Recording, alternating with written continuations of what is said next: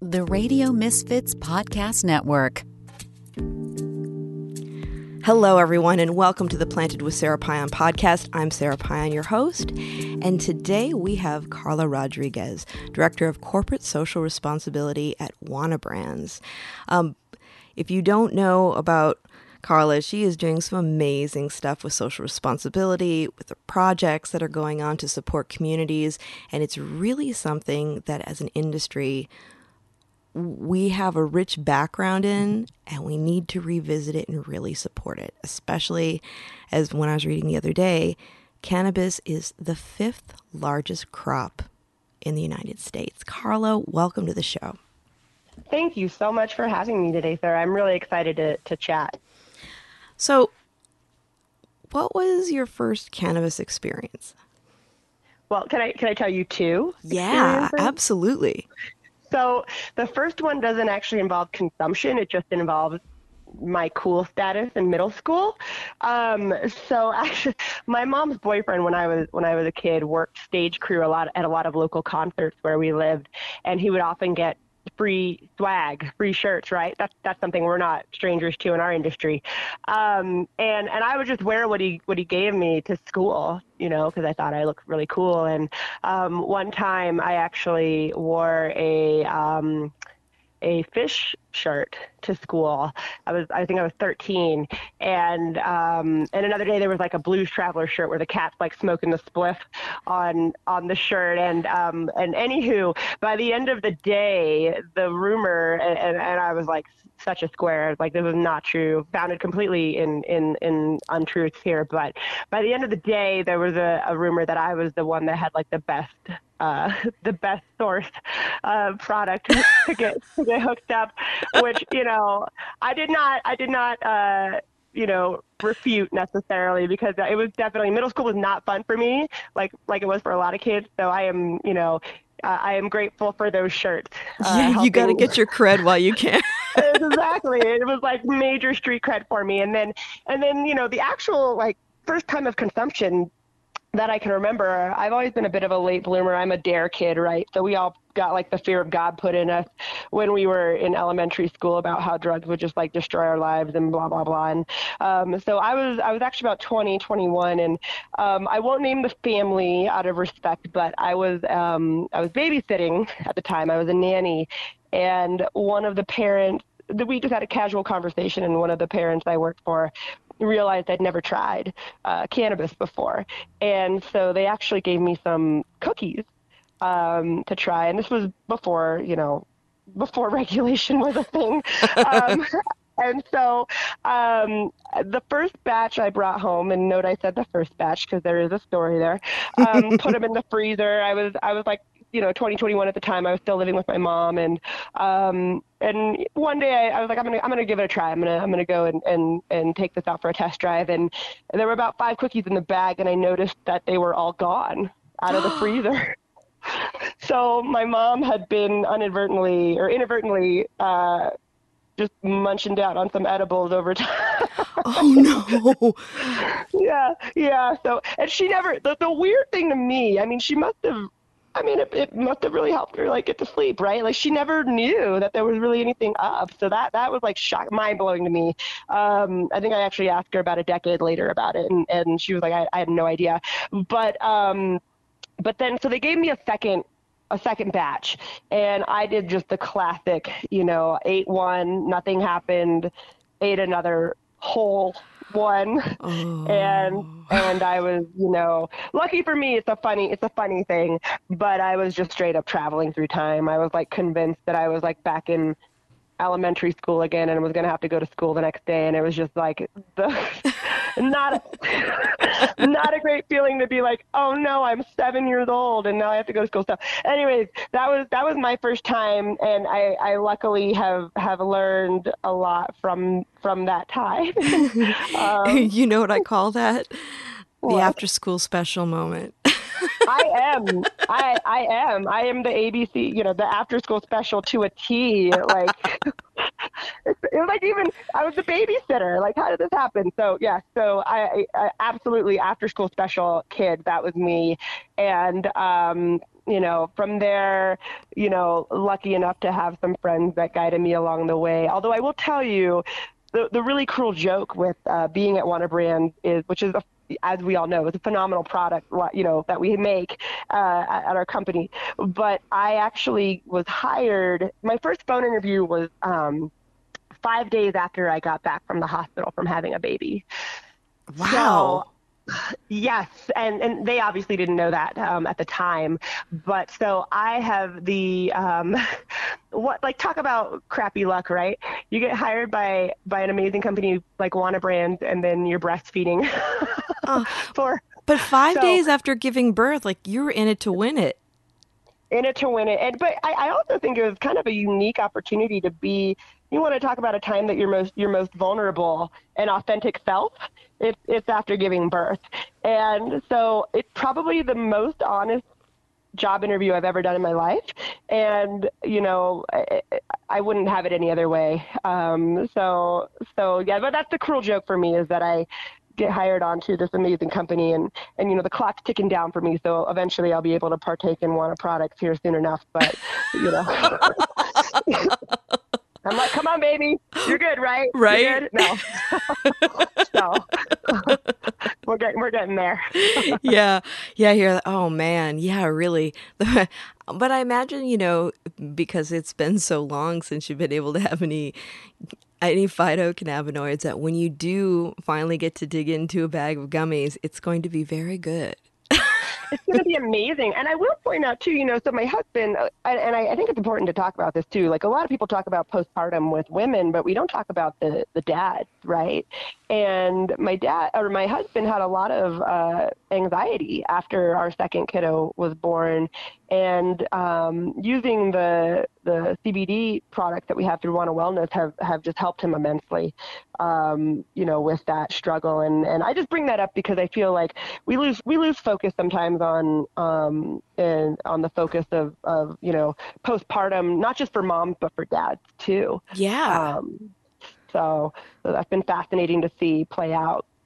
I think that's a really a really good thing to bring up because we do forget about that. Even like I think whenever uh, you know somebody is going through a major a major life change medical thing when, and and pregnancy giving birth is both and mm-hmm. you know your whoever's with you and your partner your husband wife even if it's like a, a dear a dear friend like if you're single it's like whoever is your partner through that is going through it just as much as you are Absolutely. There there needs to be more focus on like, you know, the the caregiver, right? Yeah. In these times and in these circumstances. And um, especially for us, you know, our our second kiddo was a pandemic baby. Oh, and yeah. so that the heightened stress that we had in our lives just in terms of worrying about about that on top of pregnancy was was just a lot. It's a big it's a big uh, burden, you know, to to carry. So um, yeah, yeah, it's also nice that we're having more conversations about dads being able to stay home after birth as well. I, I think like when we do yeah. support that, it's it's another way for us to change the way that men are held to a certain standard as to how they're they need to show up and be when we're all human beings. We have these emotions. We should be able to be vulnerable and and talk about it. And birth is a, just as big of a deal you know for dads as it is for moms. Oh, it totally is, and especially because you know, oftentimes, not not every time, but oftentimes moms are are the sole source of food right? And become the main source of comfort. And there can be such a divide and and um you know this craving for bonding for fathers that that gets so overlooked and pushed down by society and and you know the more that we can just like lean into their experience as well. And like I said, don't get me wrong, we need more support for moms too. Totally. but you know, I I, I got to give a shout out to my husband and the amazing work he's done, you know, through this process too, and and just all the dads out there. So, yeah. Well, you know, it's interesting. I was just reading and partners and partners and too, partners so. too. Yeah, I was just reading about you know moms and C sections, and it's it's it's the only surgery where you're going through so many layers in the body, and the mom is expected to be up and walking within hours. It's insane. So I've had two C sections, and um, it is it is mind blowing to me that physical therapy isn't just a, a requirement after birth. I had to go through several hoops to, to get to that point. I have uh, chronic lower back pain. Um, another reason why I'm excited to get back to cannabis here um, in a little bit. But you know, it, it they, they're literally cutting through your abdomen, and and the fact that you know we don't have that in place is just mind-boggling to me. Yeah. Um, and the expectations that are put on you literally and figuratively um, postpartum and, and it's it's it's bananas so yeah man so what made you decide to make the shift into cannabis? You know, it was a little cart before the horse for me. I think if that's the right phrase here. Um, my my first intentions were, it wasn't first focused on cannabis. So I've been working in the film industry for about 15 years, and I wore a lot of hats in that industry. And where I found my heart was in the community um, partnership realm in the film industry. And two things came into play. Number one, I realized I, am from Colorado, and I realized I wanted to work for a local company. Um, my previous uh, uh, company was was out of state, and and then the other part was I wanted to work in an industry where I knew there was potential and openness to have a profound impact on the community we live in and in the community in the workplace. And I got to tell you, when I when I saw the the work that Wana had been doing, I, mean, all the pieces fell into place, and the intention by which uh, you know leads itself by and holds itself to um, i knew that it was the place for me. And it was actually during the interview process that i started to realize how much more intrinsically linked I, I was on a personal level to cannabis mm-hmm. um, through talking with our, our founder, our CEO, Nancy Whiteman. Um, you know, she asked me one day, she asked me like, how, how do you feel personally impacted? And, you know, one, one part was um, I had a grandma that went through cancer and cannabis really, she had lung cancer and, and she did pass away eventually, but cannabis really helped her with, um, with a lot of discomfort around nausea and, um, and just stimulating appetite, right? Um, and but it but it took a bit to get her to to even accept it as a treatment, um, just because of the stigma that's built yeah. around the plant. Um, and then the other part of it is um, so on my my dad's side of the family, um, going going to prison is like a family tradition, uh, you know, uh, and, and this is all you know intrinsically like also linked to the the war on drugs. I, I see how my family on you know on that side was was very much targeted um, and in and out of mass incarceration you know from from very early ages honestly.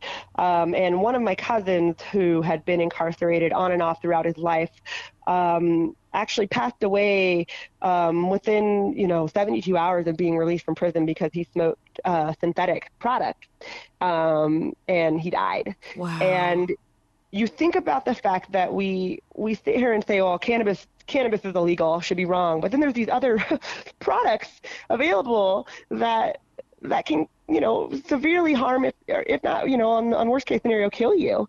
And and so everything's just so out of whack. And i just realized you know i want to be a part of number one doing what i can to you know with the industry give people a fair shot you know that have been negatively impacted by the war impacted by the war on drugs and, and have a chance to have equitable access to succeed in the way that anyone else could right but the you know and, and then also just just like I, I, don't know just like getting rid of that stigma right and and, right. and so so there's a lot to it there's a lot more and i think that i implore all of us you know to really think you you have more of we all have more of a direct connection and a personal story than we realize at times Mm-hmm. No, it's true. It's true. And, you know, even though having cannabis, safe access to cannabis, won't eliminate all the generational trauma that families go through, it definitely can remove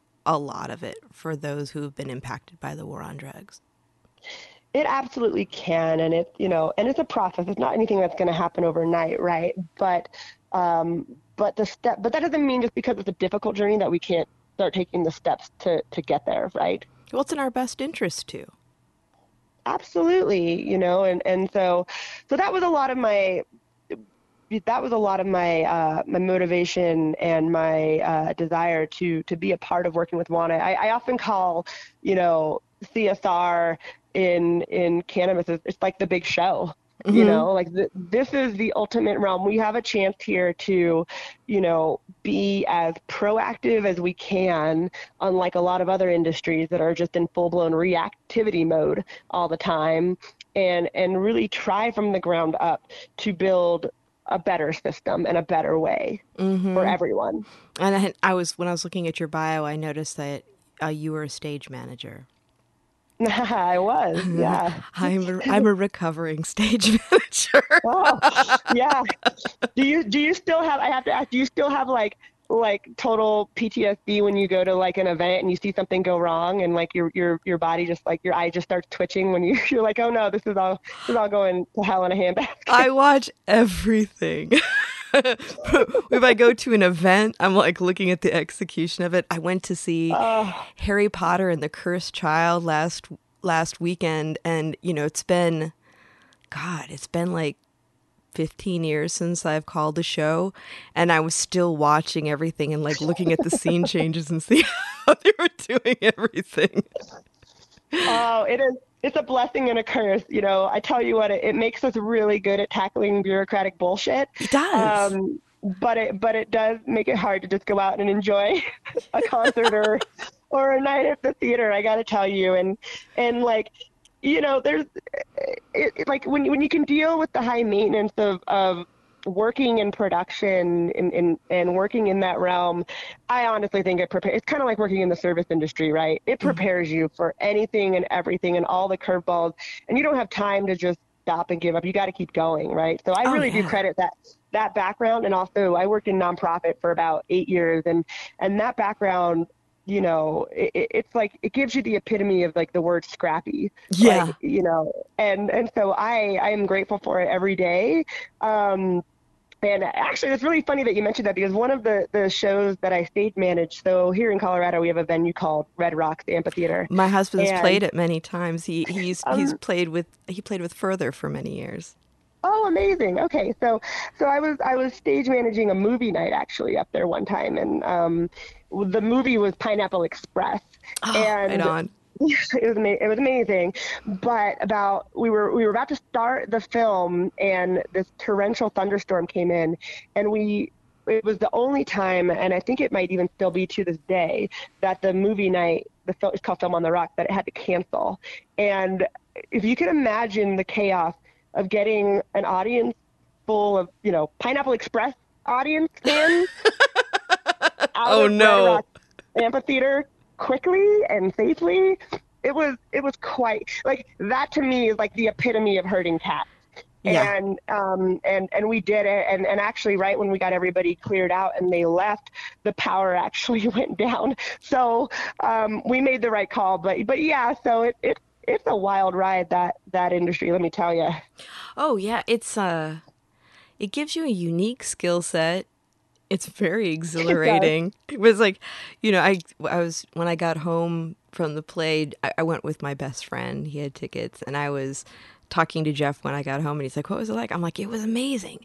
But then you see all these different changes, and I'm thinking, I'd be like, and the headphones going, you know, Q1 through 78 go, go, go. oh man, see, I was always the one that was like, because you know we'd have a band player, we'd have. Um, I used to do a lot of like coordination when we'd have like a film night, and we'd have like, you know, a guest talking, and they're usually like a pretty important guest, right? Right. And so, how, how do you tactfully tell a, an A-list celebrity to shut up and oh. get off the stage? you know, like that's always fun. Um, but they so. expect it from us. they do. They do. They want to be guided through, you know, but it there have been some time there have been some times i'll just say that. Yeah. Yeah. I, yeah i've i've been there especially when there's people who have egos and uh when i was younger i might have i might have had a little bit of a temper.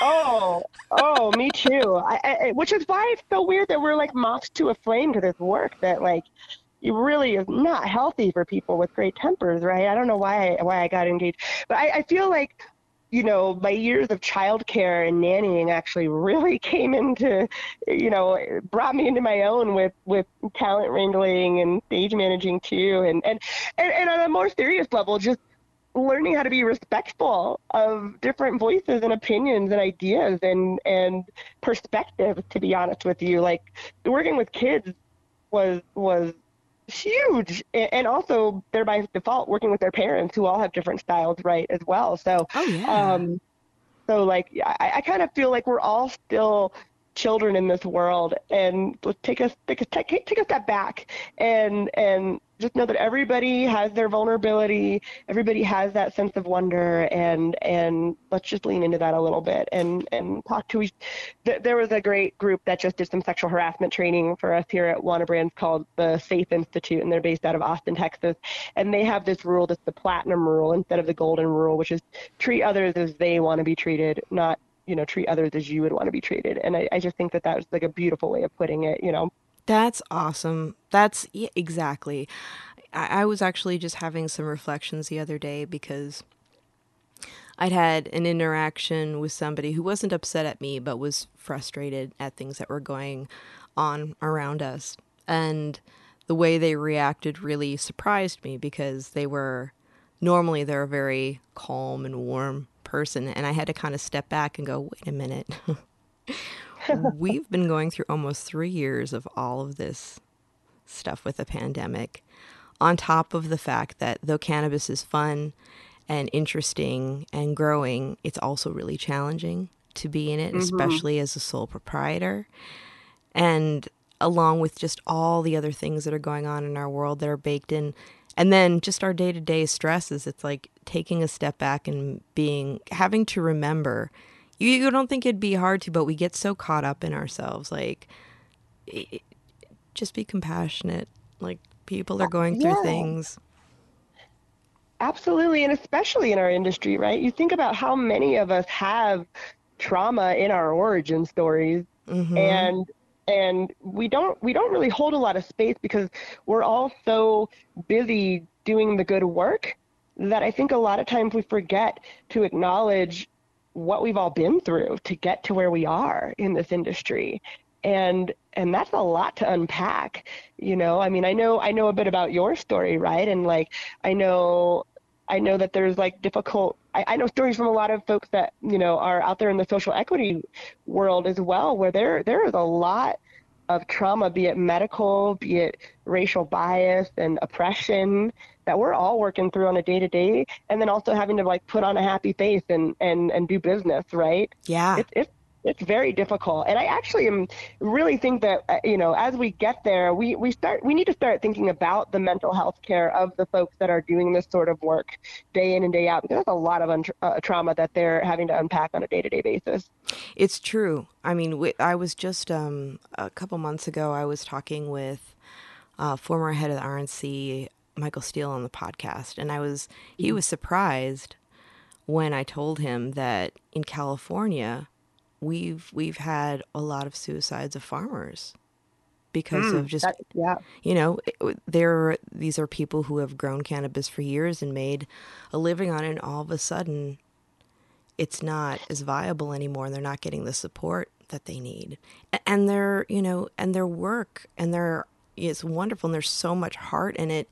And to see, you know, people just so full of fear and despair that they're making these choices we really do need to do a lot more to support people and to and to get our policymakers to understand that you know there's room for both small and large business and actually it's really important that they're both there to create mm-hmm. the variety and to be able to learn from one another um, but we have to do more to support our, our smaller farmers and small and, and makers. And also i mean california just this past week or the last week governor newsom said that he was removing the cultivation tax but then he's tacking on more to the excise tax which doesn't help anybody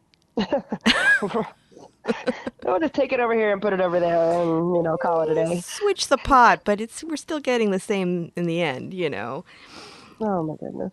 Well, you you, you touched on something. Sorry to, to Oh, cut no, you no. off, but but you're you're spot on, and, and I actually think there do, does need to be a lot more awareness around suicide. In that, um, I think it's something like our industry hits on something like four or five um, industries. Uh, beneath it that are actually in the top 10 um, suicide risk uh, occu- occupations. Um, you look at agriculture, manufacturing, packaging, um, and I'm forgetting the fourth one. But that's that is alarming to me. Yeah. Um, and you know, it tends to be, I think it's predominantly, but obviously not just, um, usually males, um, 25 to 55.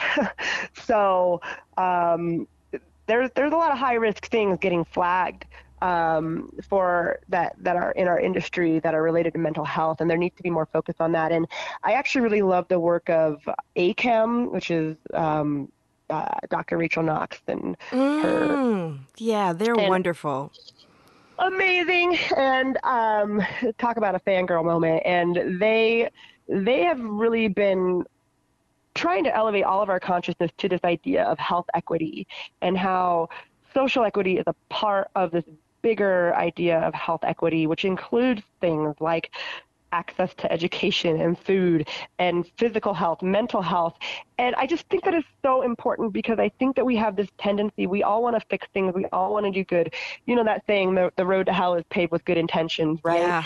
And, and we're losing sight of these things. Like, number one, these issues are not going to be a one stop fix like situation. There's a lot of different areas that need to be serviced in order to truly get us all to a place where we're where we're all not only in, in an equitable environment, but just just health, right? And and so I think we need to look back at this holistically and ensure that you know while we're all working on capital, right, access to capital for folks, are we thinking about access to food and education and mental health uh, along the way too. And to your point about policy and and like that's a part of capital too when you get into taxation right? Like that has a huge impact. And and so there is so much more than just writing a check that needs to be happening right now.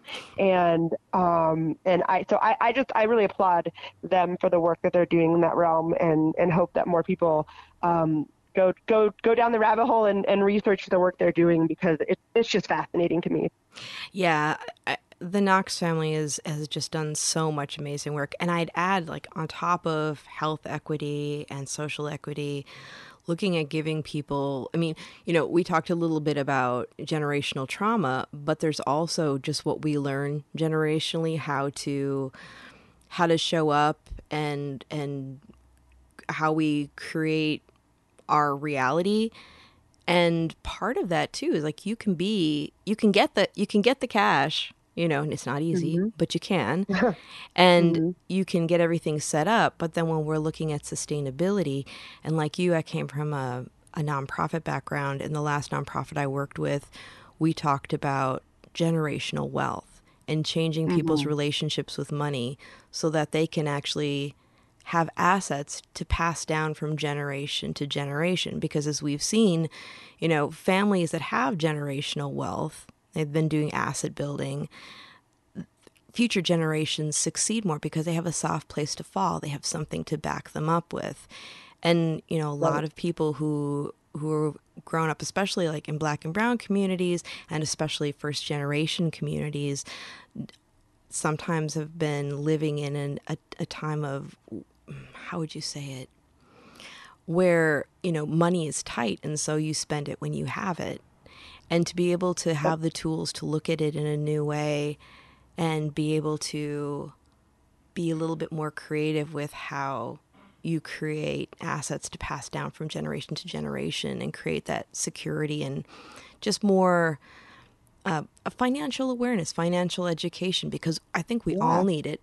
But you know, if you if you grew up in a family where you were living paycheck to paycheck, you learned how to survive that way. And there are there are just so many more tools for us in our toolkits that we need access to to succeed.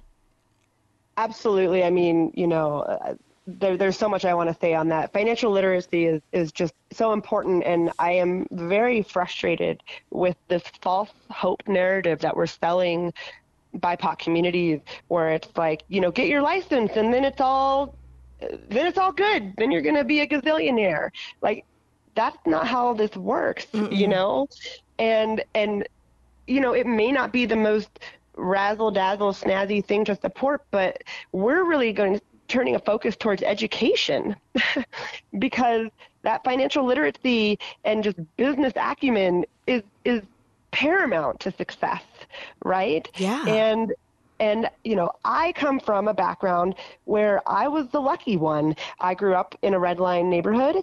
I had you know divorced parents. I'm the only one in my family. Well, I was my mom and my my aunt did end up getting college degrees right about the same time I did. Oh, that's and, cool. Did you have a party together? Well, we didn't have a party together, but it was my mom beat me by she beat me by a semester. Mm. so it was it was really cool though to just be like it's it's all happening. But you know, there's just so often like there's this idea that like you gotta be the entrepreneur to be the success. You got to be the star athlete to be the success. You got to be the movie star to be the success. When there are so many other places in all of these industries that need people, want people, and that people can be a part of the industry and create that generational wealth without winning the golden ticket. You know what I mean? Yeah. And and, and like we we need to stop we need to we like yeah if you want to be an entrepreneur be an entrepreneur. But not everybody has has that desire, and we need to stop selling that as the only pathway to success and to generational wealth in our industry because that is not the case, you know. And like. It, it, we, we, we just need to we need to offer more opportunity and education around this and um, and yeah, it's whew, don't get me started. You know, it's it's just I I see I see in my own family. You know, the other thing that we're we're fighting is a stigma within Black and Brown communities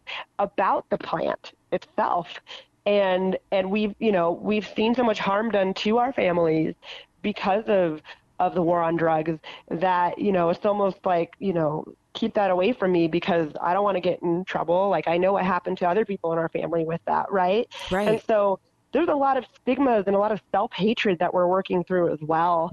Um, and so, yeah, I often like to tell people too, it's like, okay, for a minute, put a little sticky note over the word cannabis. How would you tell anybody else in any other industry that they're going to succeed? mm-hmm. You're yeah. going to need education. You're going to need a network. And yeah, you're going to need capital too. But like, these are the steps and these are some really tangible areas that we can have impact that is sustainable to your point of, of the word sustainable. Like that's the end goal here right? Mm-hmm. the only thing is that you got to throw a compliance officer in there too. Oh yeah that's true. Oh yeah. And then by the way you're going to learn it all for one state and then you're going to go to the next market and good luck. Just so uh, it's kind of funny. And that is actually something I would want to say to anybody because I know you mentioned that you do have a lot of folks that are in the industry that listen, but you have a lot of folks that are not in the industry that are listening to your show. Right. And I do want to throw out there, like, I'm new, I'm newish to the industry, although I guess they say that it's like dog years for cannabis. So technically it's been over a year for me. So I guess that's like seven years at this point. um, Truth. but Nancy always says that. I got to give credit to that. Um, but, you know, it, it's overwhelming and it's it's like because they intended it to be overwhelming and scary.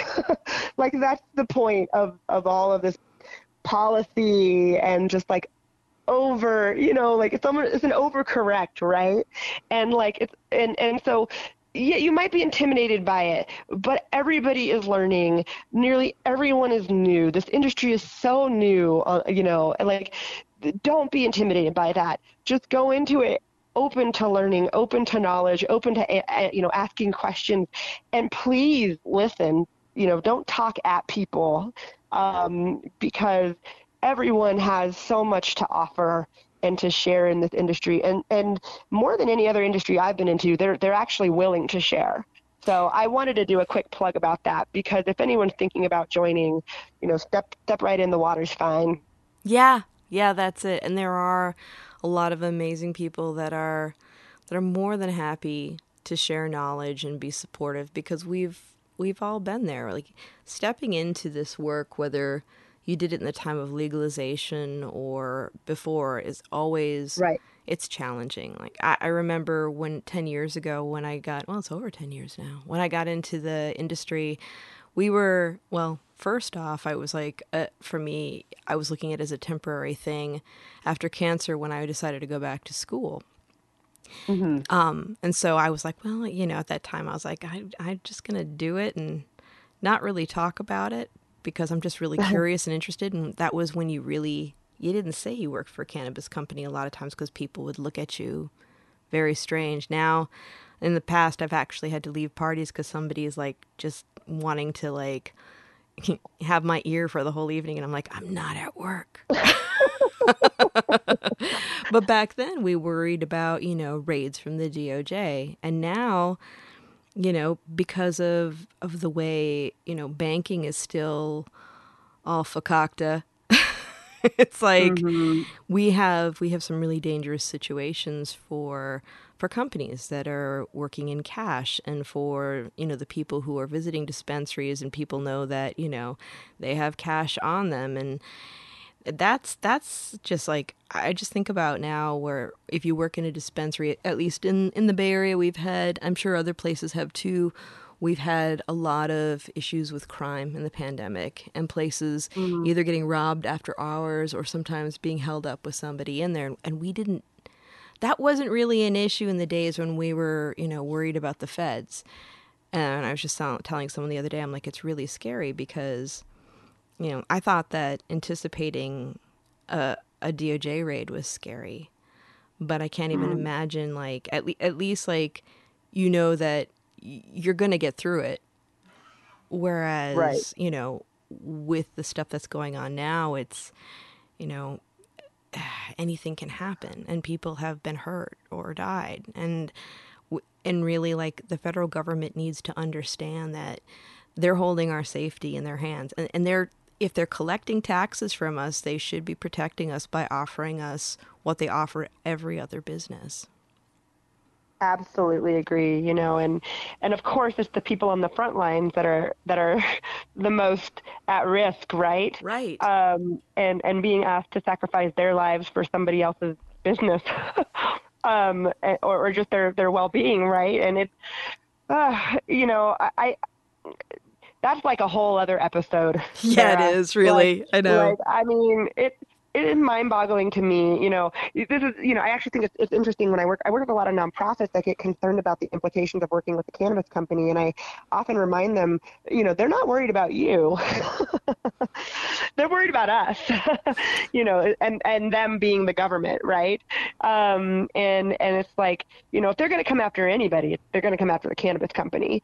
Um, and you know, and and so like it's it's just oh, it, it really is a shame kind of getting back to like, you know, we're paying taxes. We want to be good global citizens and, and there's still this stigma that we're having to fight through because of, of it being federally illegal. And and it's just a shame that we can't help our own community. We can't we're often you know uh, a little bit um, what's the word i'm looking for? It's it's a little bit, you know, stunted in our ability for some folks to be able to give in the community as well in the ways that they want to give, um, all because of, you know, bureaucratic bullshit. To be honest. Yeah. At the end of the day. Yeah. Yeah, that is so true. I, I remember you know, reaching out to nonprofits to support them and having them, you know, you know that they they need the support, but they're reluctant to take the donations or the help. And and how because you let's talk about your programs because you help a lot of people. And, and how do you how do you break through to let them know that you know it, it's nothing but you know good thoughts and help and it's not going to get them in trouble? And and how do you get them to accept help? And how how is everything working for you? Because you have a really rich program you know, we're lucky to be in Colorado, and thank you for that. We're lucky to be here in Colorado where we've been around for a while, right? And so there have been some opportunities for folks to test the waters and see that the world didn't burn down um, working with cannabis companies. And quite honestly, even in the last year, so much has shifted and so much openness has happened with folks being willing to to accept um, a partnership with us Um, and you know that that has really helped. Is honestly just. I mean, I know it's not like an exact answer, but it's sort of the like, just try and see what happens. And what what a shock! Nothing, you know, no scary scary monster came out and destroyed everyone. You know what I mean? And you know, um, it's also working with just like-minded nonprofits that are that are open to um, to exploring you know partnership with cannabis uh, companies but but yeah it, it, takes a lot of time. It takes a lot of conversation um, and and a lot of uh, honesty and vulnerability to you know um, trying to think of like a, a good example to share. Um, my my mind is just like spacing right now but you know, like, and then you can kind of get creative with your giving. You know, I, I think about groups like um, that work with with uh, nonprofit entities or foundations, right, to set up giving programs that way too. That kind of create a barrier as well. And supporting that way, there's Cannabis Impact Fund, which is run by the Kelly Perez and Courtney Mathis, the uh, Cannabis Doing Good folks, um, and Melanie Rogers, uh, who also used to work with Colorado Expungement or Expunge Colorado. Um, but like they, they're a great resource too, where you know they work with nonprofits directly through their fund um, to help support causes. So there's a lot of different pathways you can take. I think that you know I have to acknowledge that want to come from a place of privilege and that we've been around a long time and our our reputation is there to help um, get these partnerships going. Um, but that doesn't mean that there's you know still folks that are not open to it. Um, I have been kindly shown the door a few times. um, but more and more, the conversation is they're open to having that dialogue, and, and more often than not, it, it, it does end with a partnership. What are what are some things for people who want to put together a corporate responsibility program for their companies? Mm. Like, what are some things that people should really keep in mind when they're assembling that? The main thing I would stress, well, two things, is don't forget about your internal team. Like, we all get very focused on thinking about the world at large and how we're going to change the world at large, right? And then we there's this tendency to neglect the needs of your internal community at your company. And so that that's one one piece i wanted to throw out there. Um, the other thing is that you're going to need to take you got to start from a place of honesty. So i highly encourage folks to do a bit of a of a self check-in and see where you're at and see because you can't you can't know where you're growing to until you know where you're starting from. Right. And so and so taking some time to again, not always like the snazziest thing to focus on, but you got to look at the data. You got to look at what what your track record is.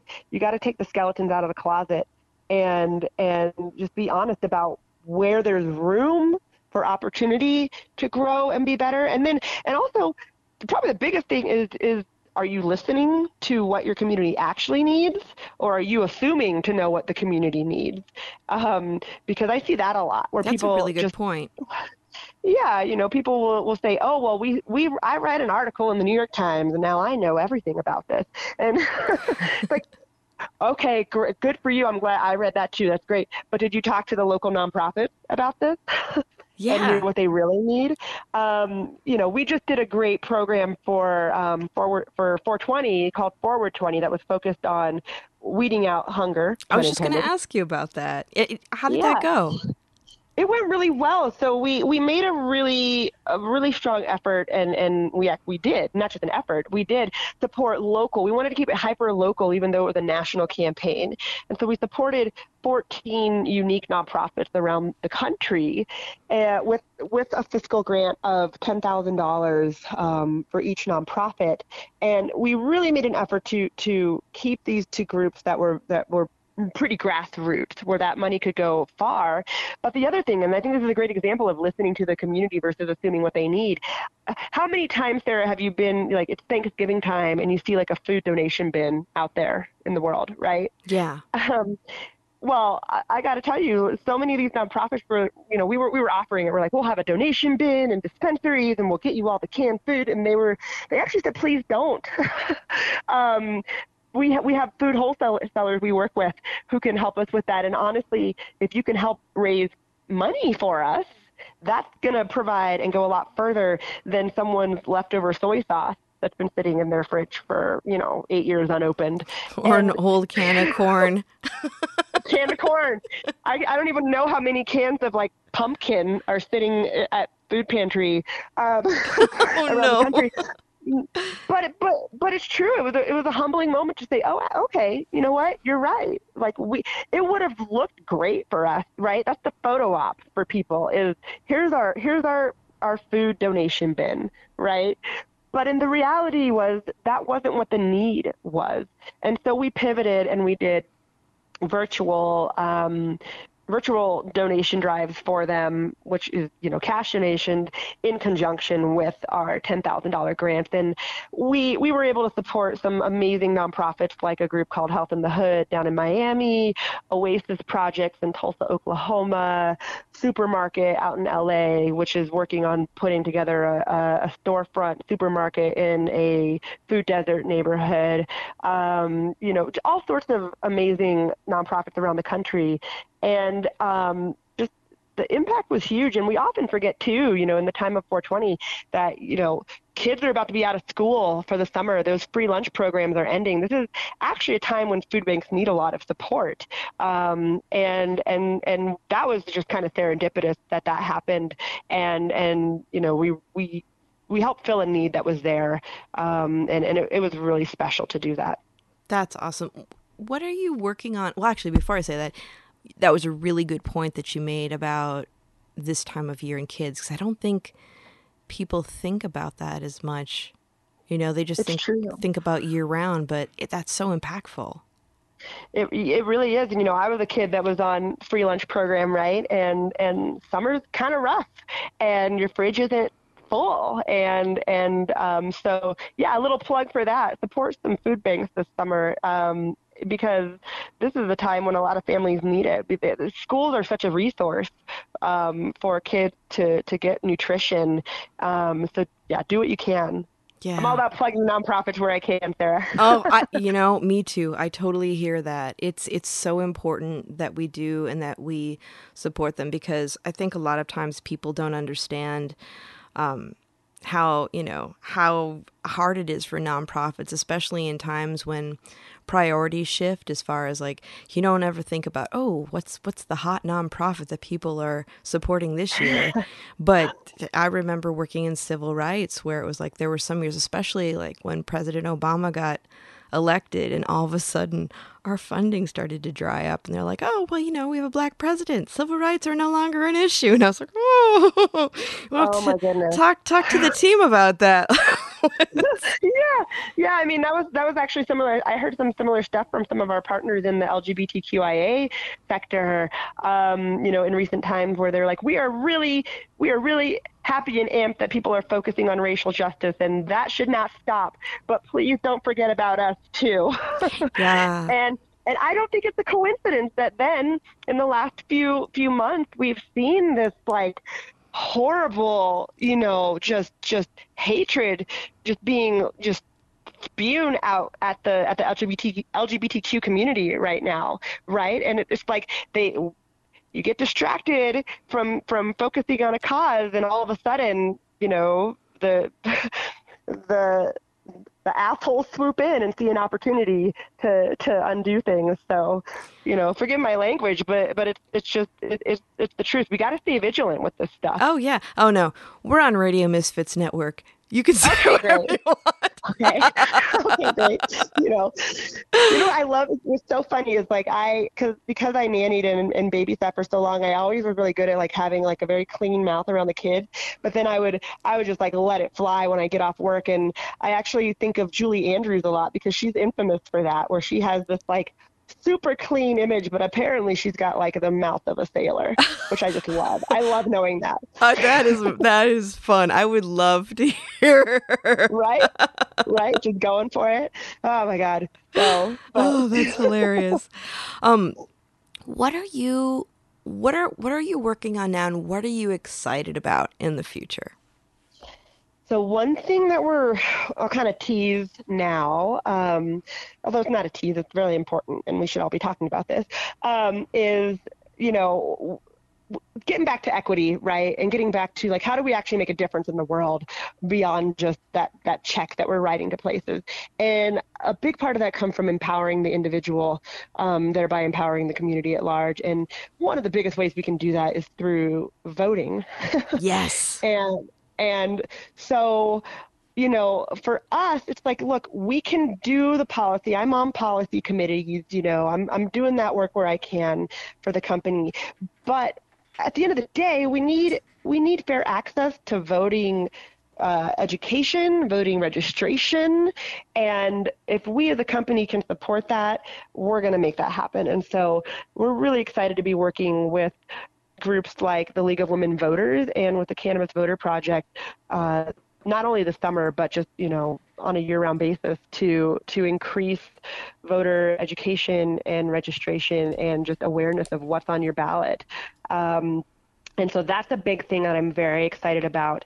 Um, and I, I also am really excited that it is the League of Women Voters because I think that that you know it's a group that that like a lot of people are comfortable with and mm-hmm. I think that it speaks volumes when you take a group that's a nonpartisan group and you pair that with cannabis and there's there's just a level of openness that comes through with that and acceptance on both sides, right? Mm-hmm. Um, an acknowledgement that we're all working together here toward towards the same cause, which is a more just and equitable world.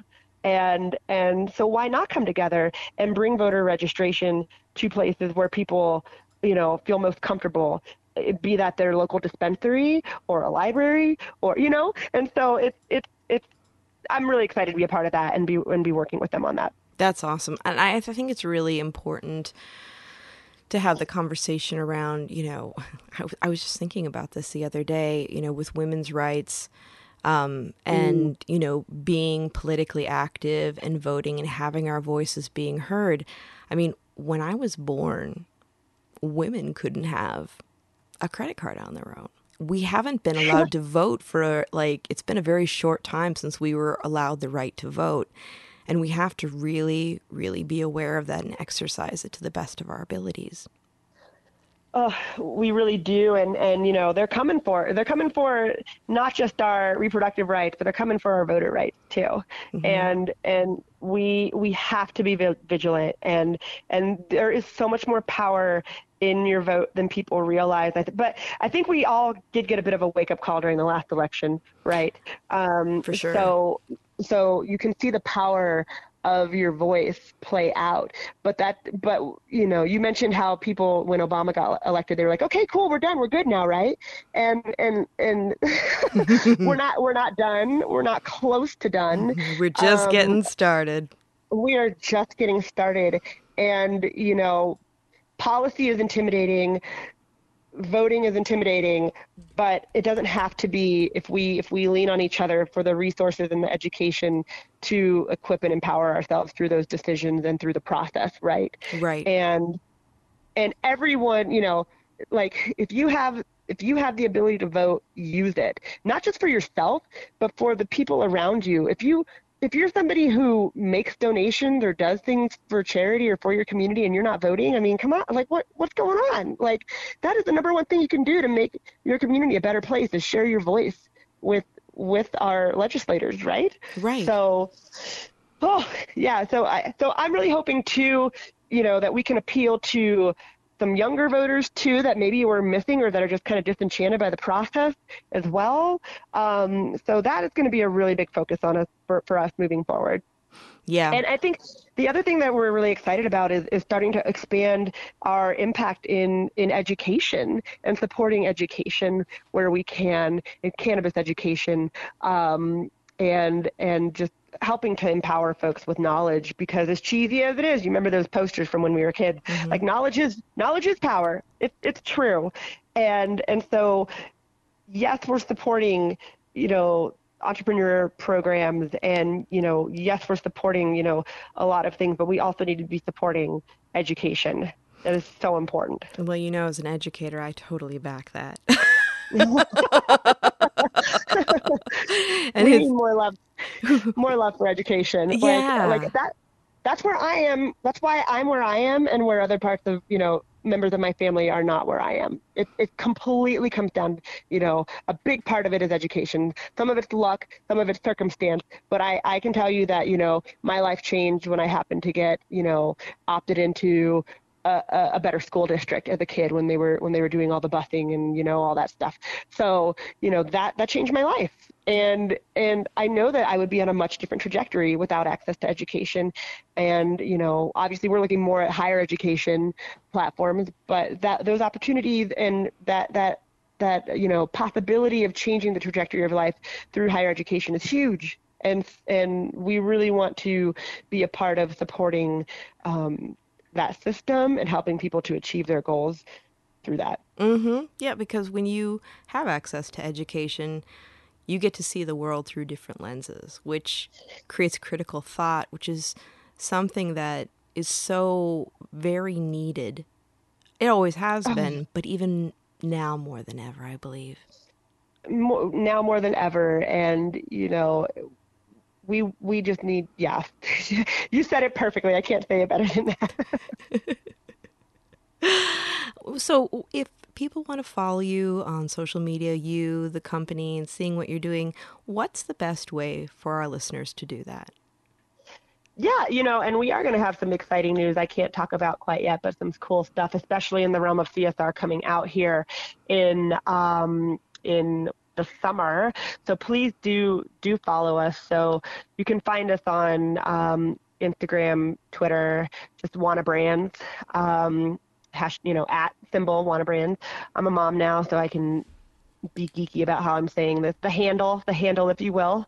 Um, and um, also find us on LinkedIn. We share a lot of great news on LinkedIn. And I'm honestly not that like social media savvy. What? So I know, I know. You can, but you can follow me on LinkedIn. I'm on LinkedIn, and and I'll be I'll be the cool mom that you can.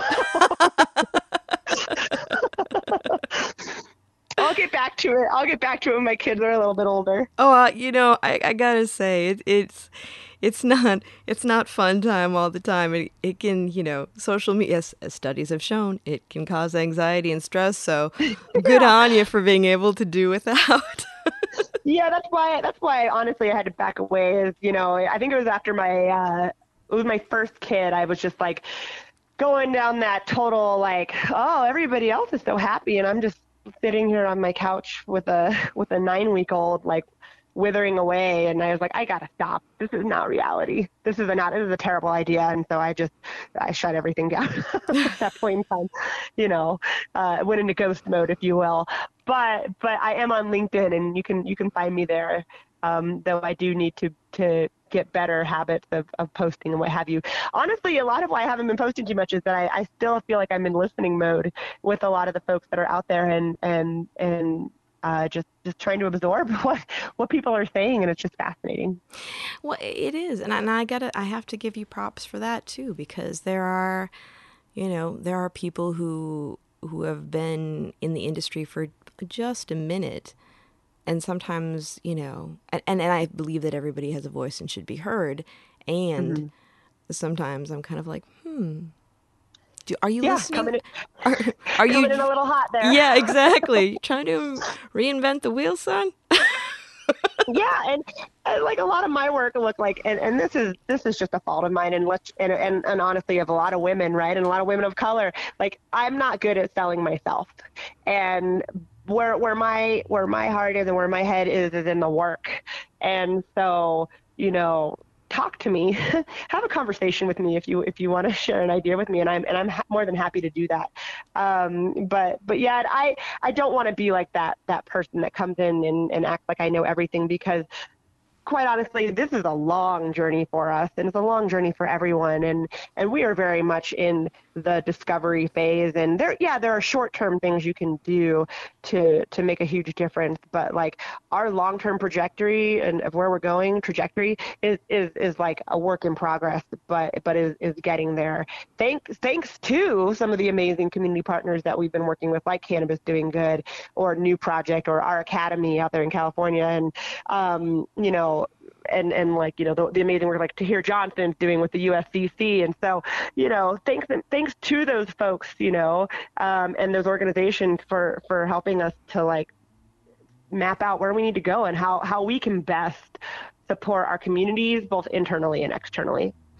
Well, you know, I, Karla, I gotta say, you do actually have like a lot to talk about because you, you're, I mean, what you and Wana are doing for the programs is just, it's a, it's wonderful and it's great inspiration for other people. I mean, we, when we were in medical cannabis times, there was a lot more community engagement and giving. And I feel like in this time of, and I'm going to throw my org psych hat on right now in our time of storming, norming, and reforming of this industry, we we have to remember our roots and and and remember that you know because this is a new industry, we can actually look at doing business in a whole new way, which is really like looking at real ways that we can uh, humbly support our communities that resonate for them that truly help. So, thank you for bringing that conversation to the table. Absolutely, and thank you for being open to having it, right? And and truly, Sara, my end goal here is if there, you know, it is to pay it forward, and if there are other, you know, companies that want to chat about collaboration or ideas about how to get this stuff off the ground, we're an open book. The the point isn't to hoard this knowledge and and keep the good just limited to some of the stuff we're doing. Let's all work together. Yeah. Let's pull our powers together. I often quote, and half the time people know what I'm talking about, and half the time they don't, and they think I, I sound like a crazy person. But I often quote, like, it's like Captain Planet with our powers combined, right? Like, let's. I love it. You know, I'm a, I'm a true, like, 80s, 80s, 90s kid. So the cultural, you know, the pop culture references are abound. But it's, but it's the truth. Like, we can do so much more if we're working together and we're all clear on the direction we're going in and and not just working in a vacuum. And so if I had like one wish is like and and to like you said, like the industry has that desire already, but let's foster it and let's keep it going. Yeah. Yeah. Uh, thank you for being a fighter for that and really keeping that on the forefront because you know in the midst of all the struggles people are going through you know, we need to keep our heart. And even if, you know, companies can't monetarily give, there are other ways that they can support their communities and also create plans for the future when they're able to do more as they grow and become more sustainable. And I think it's oh just super important. Yeah, actually, that's a really good point. If I if I'm not taking up too much time, no, I, I just was going to mention, you know, we actually donated a bunch of laptops to some restorative justice nonprofits because they they needed laptops right? Or um, we had some extra PPE um, just sitting in our, our warehouse, like a lot of it, that we were able to donate to um, a great nonprofit called Project Cure that actually gave um, medical supplies to folks most recently. They, they support folks all over the world, but most recently in Ukraine. And um, and, and also gave a partial donation to this great nonprofit called Project Vet that supports uh, veterinary clinics around the world as well. And and so it's not just fiscal donations, right? It's it's the stuff you have sitting in the back room that you think nobody needs. Someone needs it, and just get it to a place where someone could use it. Um, so there are so many avenues. You can volunteer your time. We just did uh, Habitat for Humanity of Metro Denver build day with our team. Like there's a lot of things you can do that make a profound impact and change people's lives. Uh, just just something that feels so small to you can feel so huge to someone else. Yeah, it's important to know that. I mean, that's. I, I think that sometimes that's a hard one to to keep in the forefront of our minds because we do get so mired in our own lens. But you're right. Something that seems very little to us, or oh, nobody would want this it's not necessarily true. It's not true, and and it, you know, don't you know don't discount the gift that you have to give. Just give what you can, whether that's time or treasure or talent. You know, like you have you have other avenues beyond just the fiscal to support the community around you. I mean, the big one too in our industry is if you have a big network, you know, pass the mic Yeah. Like let let somebody use your platform and and and share some knowledge and and some awareness. So there's a lot of different avenues by which you can go. And I do just want to stress one more time, don't forget about lifting up those people on your own team too. And and you can give back by by creating a, an amazing work environment for your teams. You mentioned the, the you know the employees that are at risk with you know robberies and and because of the lack of safe banking, you know get a security team. like help help your like you know it's not rocket science. Keep your team safe. Make make it a happy place that they're coming to work to, where they don't need to feel like they're risking their lives or diminishing their lives to be a part of your your business. Right, and and also just from like a professional development standpoint, give them a place to grow to absolutely. And and listen to what they want to grow into as mm-hmm. well. I mean it, it's so simple. I mean just having them involved and engaged in in training and in conversation and in check-ins is just acknowledging that they're a human and that they're there and that they're an, uh, you know integral part of your team that's half the battle right there. Um you know like so so yeah i just i i gotta plug that you know. You you can't you can do all you want for your your you know community at large, but if you're not taking care of your team at you know at home, you're missing the point. Yeah, it's kind of like filling the well. It absolutely, absolutely. It you know, Karla, it's it's just been a pleasure talking with you today. I can't believe we haven't we haven't met sooner, and I'm really really excited about continuing the conversation likewise, you know, pandemic problems, Sara, but we'll get there. We'll, we get, we'll meet in person. we will. Thanks so much. Thank you so much. and for those of you listening out there, remember, Planted is twice a month. If you'd like to follow us on social media, on Facebook, we are Planted with Sara Pion. On Twitter and Instagram, we are Planted with Sara. Our website is www.plantedwithsarah.com. And if you'd like to follow me on my IG with cannabis education, pictures of my cat, and things that I am cooking, Ooh. I am Sara Mitra Pion. Um, for all of you out there, it's a crazy world. We're still not out of this pandemic. Stay safe. Be kind to one another. And also stay curious. Until next time, take care, everyone.